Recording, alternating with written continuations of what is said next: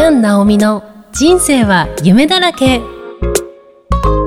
この番組は日常に散らばっている夢のかけらを結んでいくラジオです。こんにちはキャン・ナオミこと杉山直美です。こんにちは、生きみえです。キャンさん、今回もよろしくお願いします。よろしくお願いします今回も引き続きお話を伺わせていただくのは株式会社モノベルビーイング代表取締役そして特定非営利活動法人湘南バリアフリーツアーセンター理事長の榊原正弘さんです。はい、よろしくお願いいたします。よろしくお願いします。お願いいたします。はい、前回、はい。すごいお話でしたね。すごかったです。はい。一気に、うん。榊原さんの、なんか反省を聞いた感じがしましたけれど、はい。で、今回は、えー、もみバットのお話を詳しく伺っていきたいと思っているんですが、あの、失敗をしたということを前回 おっしゃっていて、ね。はい、ちょっと聞きそびれてしまいましたので、今回、あの、失敗談からお聞かせいただけますか？気になり失礼ますしました。あの、もともとその、スウェーデンから戻ってきはい。て株式会社モノベルビーイングを作って、その向こうのリハビリテーションを、まあ、こう日本に取り入れたいなと思っていたんですね。で、それで、福祉用具の会社と、それから訪問のリハビリテーションの仕事、まあ、それとあと医療機器開発のコンサルタントの仕事の、まあ、柱を何本か持ちながら、はい。株式会社として事業をやっていたんですけれども、まあ、なかなかうまくいかないところがやっぱり多くてですね、その元気になっていくスウェーデンの仕組みを日本に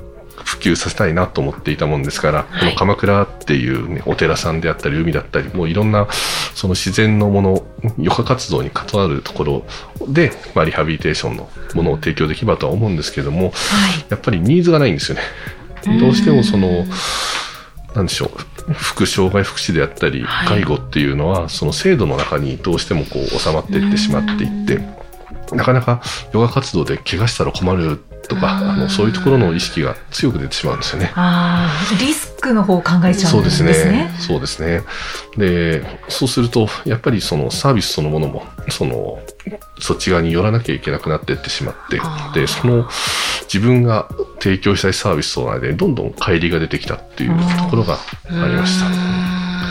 まあ、それで、まあ、うん千万からのちょっと借金を得るところまでなっている時にはい、ちょうどそのバリアフリーツアーセンターの仕組みをこう学んで、実際こう立ち上げて活動をはじ、まあ、並行しながらやってたんですけれども、よく見てみると、この NPO の方にその人を元気にするリハビリテーションの仕組みがあったんですね。で、それも、なんだろう、専門職じゃなくてもできることが分かってしまって、で、そうするとリハビリテーションどっちでやるんだって考えたときに、あ、こっちの株式会社の方はむしろもうまずいかもしれないと思って、でそれではい。閉じました。ああ、そうですね。かなり、うんあの、いろんな人に迷惑をかけながら閉じているので、もうまあ、なんですかね、あの、大変申し訳ないなとは思ってはいるんですけれども、まあ、その分、そのライスワークとライフワークを、ええまあ、綺麗に分けることができたっていうところもああるので、はい。ま結果的には。あ、そうですね。はい。いやーなかなかの失敗談はい。ですよね。はい巻き込まれた人には本当申し訳ないと思ってますけども。はい。もう榊原さんご本人も痛手でしたよね。そうですね。はい。回復するまでに何年かかかってますんでね。ああ、そうなんですそうね。なんですね。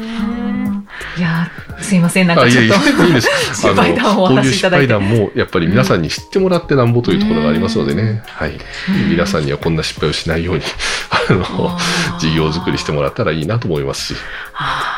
でもこのこんなに活動されてる榊原さんでもそういう失敗があったっていうことをこうお伺いできることがなんかはい ね背中を押すというかここまでこういきなり大きなことを何かやってみようっていうのは、最初の人はとても難しいと思うんですけど なんか私も最初の一歩やってみようとかっていう気持ちになれますよね。でそういうふうにこうこういうこともあったんだよってことを教えていただくとあなんかこう最初でく,、くじけたりとはい。かしてられないなっていう気持ちにもあなれたりすると思うので、多分僕失敗に鈍いんですよ。あの、はいもともとメーカーでのその医療機器の開発の仕事をしていたので、ええその、なんですかね。まあ、たくさん失敗するんですね。開発していると。そうですよね。開発。はい。あの、会社にね、いくらも何百万とか、もしかしたら損害を与えていて、で、その上司からも怒られ、社長からも怒られ、みたいなことを、まあ、20年近く繰り返していてでも、その中に成功するものもたやっぱりあるわけでうん、あと世の中に出ていってるものは、その、失敗の中から生まれた成功だっていうところがありますのでね。ですので、失敗には非常に鈍感なのかもしれないです。その失敗がなかったら生まれてないっていうことですよね。そうですね。あの、失敗って思わないようにしてますね。ああの、うまくいかない方法をうん見つけたっていう発見だと思ってます。これ、これはあのエジソンだったり、ビル・ゲイツも同じようなことをやっぱり言っていて、世の中の発明家は大体その失敗とは言わないですね。あのチャレンジすることこそが成功であってチャレンジしないことが失敗だっていう言い方をしたりします。いいですね。うん。確かに。本当そうですようね。ん失敗がないんですね。そうですよね。まねあその勇気になる。うまくいかない方法を見つけたっていう、そうですね。その感覚いいですね。本田宗一郎も、その、せ成功者と失敗者の違いは、成功するまでやったかどうかだっていう言い方してますので、うん途中でやめずに。そうですね。確かに失敗にならないですもんね。素晴らしい。ね活力をいただきました。え 本当ですね。うん今ビビッときた方たくさんいらっしゃるんじゃないでしょうかね。本当に榊原さんっはいはてすごくパワフルじゃないですか。はい、そうですか。そのパワーの源はい。っていうのは、やっぱりなんでしょうね。んいや、あの、ADHD なんじゃないですかね。ああの、お目についたものは、やっぱりこう、体が動いちゃうって言いますか。で、開発の仕事をやっぱり何年もやってたんで、え開発の仕事って世の中で不可能っていうんですかね、できないって思ってるものが入り口で、うんで、それを実現する活動が、まあ、開発の仕事っていうんですかね。ですから、うんできないことが見つかったら、どうやったらできるかなっていうことだけを考えるんですよ。すごい。こう一直線にそうですねそこに。そうですね。だからできない方法はうん見つければいいだけで、あ、できなかったなって思えばいいだけですし、だできるまでやればできるわけですし。だから失敗っていうものがないわけですよね。あそうです、そうです。そうです。そういう感覚ですよね。ですねうんですから、まあ、いろんな難しいとか困難だとかできないとかっていう当事者さんの、なんですかね、アウトプットっていうのは、もう僕にとってはなんだろうな、餌、餌をまかれてるような感じっていうんでしょう。あもうーじゃあそれを食いついてるだけですよね。成功させればいいんですね、はいみたいな。ははそうですうんね。そうですね。うわあ、すごい。これがパワーの源っていうんですかね。ですからエネルギーになるんですよ。その人のできないとか無理だって思ってるものは、うん僕にとっては、このやる気になるものを与えられてる感じなので。あ来た来た来た。あ、そうですね。そうですね。あの、難しい課題ほど、こう、テンション上がりますよね。あーそれがね、もう絶対的に今のお仕事に生かされてると思うんですけど、ねなんかその根本の,、うんあの開発の仕事をしようと思ったのはどうしてなんですか、ああ、なかなか面白い質問ですね。もともと僕、医療機器じゃなくて、はいロボットを作りたかったんですよ。へえ。へーあの、昔から体が弱くて、で、喘息持ちだったのであ、プラモデルばっか作ってたんです。だからガン、今でいうガンプラってやつですか。あれをずっと作ってて、はいガンダム作りたかったんです。で、大学入って、まあ、それこそロボットの研究室にも入って、ええそしたらバイクで事故りまして。で、足の骨を折って3ヶ月ぐらい入院したんです。はい。その時に、あの、もう4年生の時です。大学の4年生でもう卒業間近の時に論文書かなきゃいけない時に骨を折って3ヶ月もいて、あれ、これもしかして俺世の中にいなくても、世の中ってロボットで回っちゃうのかなって思ったら、ロボットじゃなくてやっぱ人って大事だよねって思って、で、それで医療機器メーカーに行ったんですけども、その人が大事だっていうものを作りたくて、開発の仕事にこだわって、実は就職したんですよね。その医療機器の開発を選んだのは、やっぱり人を元気にしたかった。ロボットだと人いなくても良くなっちゃうじゃないですか。そうですね。でも自分がいらない存在になりたくないなっていうのもあったんですけども、やっぱり人が生きるようにしたいって思って、その医療機器の開発にこだわって、で、まあ、前回ちょっとお話しさせていただいた、ええその二人の人が生きてないのを見たときに、あれ、この仕事、やりたいことじゃなかったんじゃないかなってなったのが、まあ、今に至るきっかけですよね。あすごいですね。全部ご自身はで体感されたこと、体験されたことが、全部こう、生きてきた道に反映されてる。あそうですね。はい。そうですすねね。。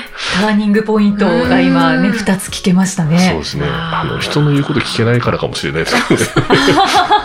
自分で実感するまで分かんない人からだからかもしれないですけども。それが一番ですよね。分で納得して、納得したり、はい。こう、よっしゃと思ったり、あ、これはダメだった。でもじゃあ次って。はい。ああ、すごいですね。やっぱり自分の心の声に従うことですね。あーそうですね。非常に忠実に生きてますね。ああ、素晴らしいです。とても今の姿からは、あの、昔、はい体が弱くはいてっていうのが、こう想像がちょっとできない。ああ、そうですね。こんなに体重増えてなかったですからね、当時は。細かったはずです。うん。榊原さんすごい背も大きくてらっしゃって、スタイル抜群ですよね。スタイルはだいぶあれですけども、まあ、うん。体も良かったので、運動ができる時にはした、しようとしていたこともありますし、はい。おー。ので、弱いと体の弱い時は、まあ、卓球ぐらいからスタートし、へ で、高校の時は、ちょっと弓道部にいまして、姿勢がいいのは。あ、そうですね。その影響はあると思います。あピッとされてらっしゃいあそうですね。そういう、まあ、競技だったからっていうのもありますけれども。へで、大学に入ったらバレーボールやってっていう。ーいろいろされてますね。すごいですねあの、してなかったのは勉強だけです。またまた。トークも抜群ですね。すごね、い。みんな全速経験者ですね。あそうなんですねみんなそうですね。いや、辛いですよね。辛いですはね。全本当に。速は本当に。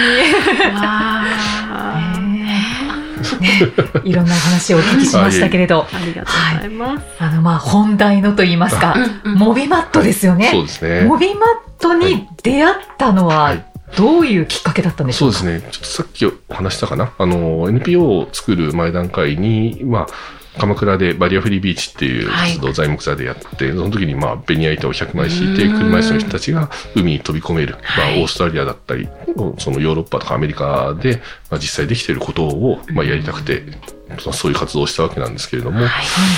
まあ、ベニヤ板捨てなきゃいけないんですよね。うんあの、一日置いとくと反っちゃいますし、建材として再利用もできないですし、あ、そうなんですか。はい、で、そんな、なんですかね、今 SDGs って騒がれてますけども、あんなエコじゃない活動をするのはどうかなと思いまして、うんで、それで、まあ、インターネットとかいろいろ探していたら、はい。あの、マットを見つけたんです。オーストラリアの、その海、ビーチの、あれだったのかな。で、もう、ADHD なんですよ。即メールを送って、メーカーに。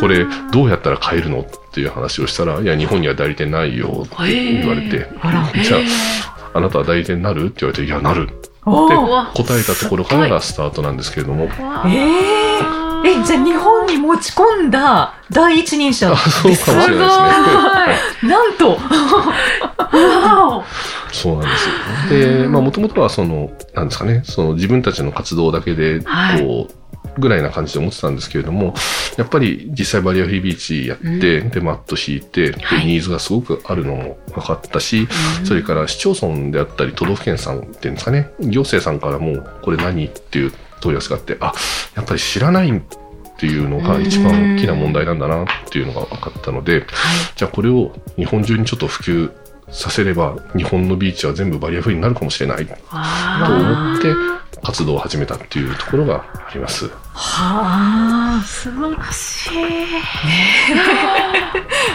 で、ほはい他のその、いろんな全国各地にあるバリアフリーツアーセンターでも使ってもらってっていう。そうですね。まあ、今はそこにもお願いして使ってもらってて、まあ一番最初に入っているのは、あの、これはツアーセンターではないんですけれども、福井県の高浜っていうところで、あの、ブルーフラッグっていう海の海岸認証制度があるんですね。その中で、バリアフリーっていうのが一つのテーマにあるもんで、まず福井県から入りました。はいで、合わせて沖縄もその観光立県っていうんですかね。観光でこう成り立つ県なので、そこに導入が始まって、うん。でそれであとサーフィンパラサーフィンのあつながりではい。岡山であったりとか。であとは自分の、まあ、仲間といううんで千葉県でユニバーサルツーツアーセンターを作っている、まあ、彼らのところにも導入が始まってそんな形ですね。パラサーフィンで言えばいすみ市だったり山武市だったりとかで千葉あとそうですね。あと勝浦なんかもこれから入ったりしますけれども。へすごいですね。ーどんどん。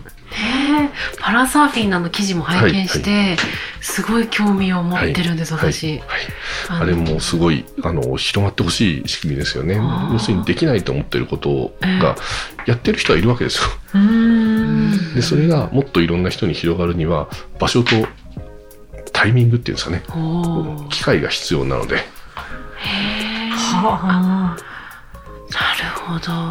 あのパラサーフィンも、特にその障害あるなしはい。を関わらずみんなで楽しもうっていうふうに記事拝見して、はどちらの方にも楽しんでもらうようなはい。イベントなんですか、そうです。あの、まあー。あ、変な言い方ですけど海入ってるだけで楽しいじゃないですか。楽しいです。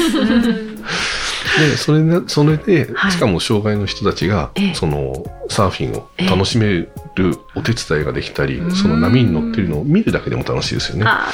スポーツってやる楽しみと見る楽しみと両方あると思うので。うん。確かに。わですから楽しいんです。私もそのイベントぜひ伺いたいあです。ぜひ。あの4月にあの静波っていう静岡県の静波市でええ。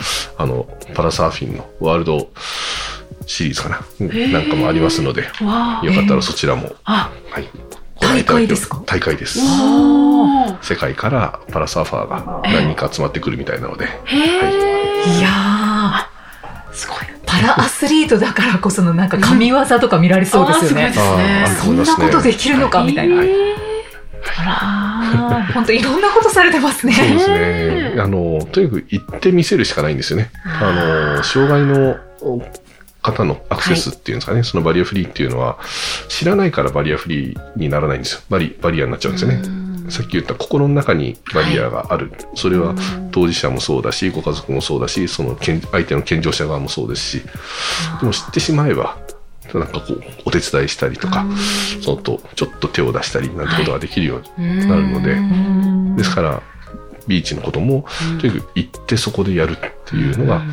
自分のモットーになってますね。あー素晴らしい。うん。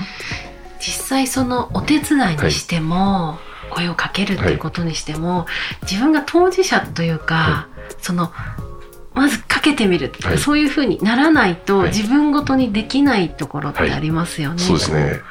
見てるだけとか、あの声のかけ方がわかんないんですよ。そうなんですよあね。ーそれは確かに。お互い様なんですけども、うんうん当事者さんにしろ、はいその周りの健常者にしろ、ええ声のかけ方がわかんないっていうだけなんです。でそれが分かっちゃえば、うんなんてことはないんですよね。なるほど。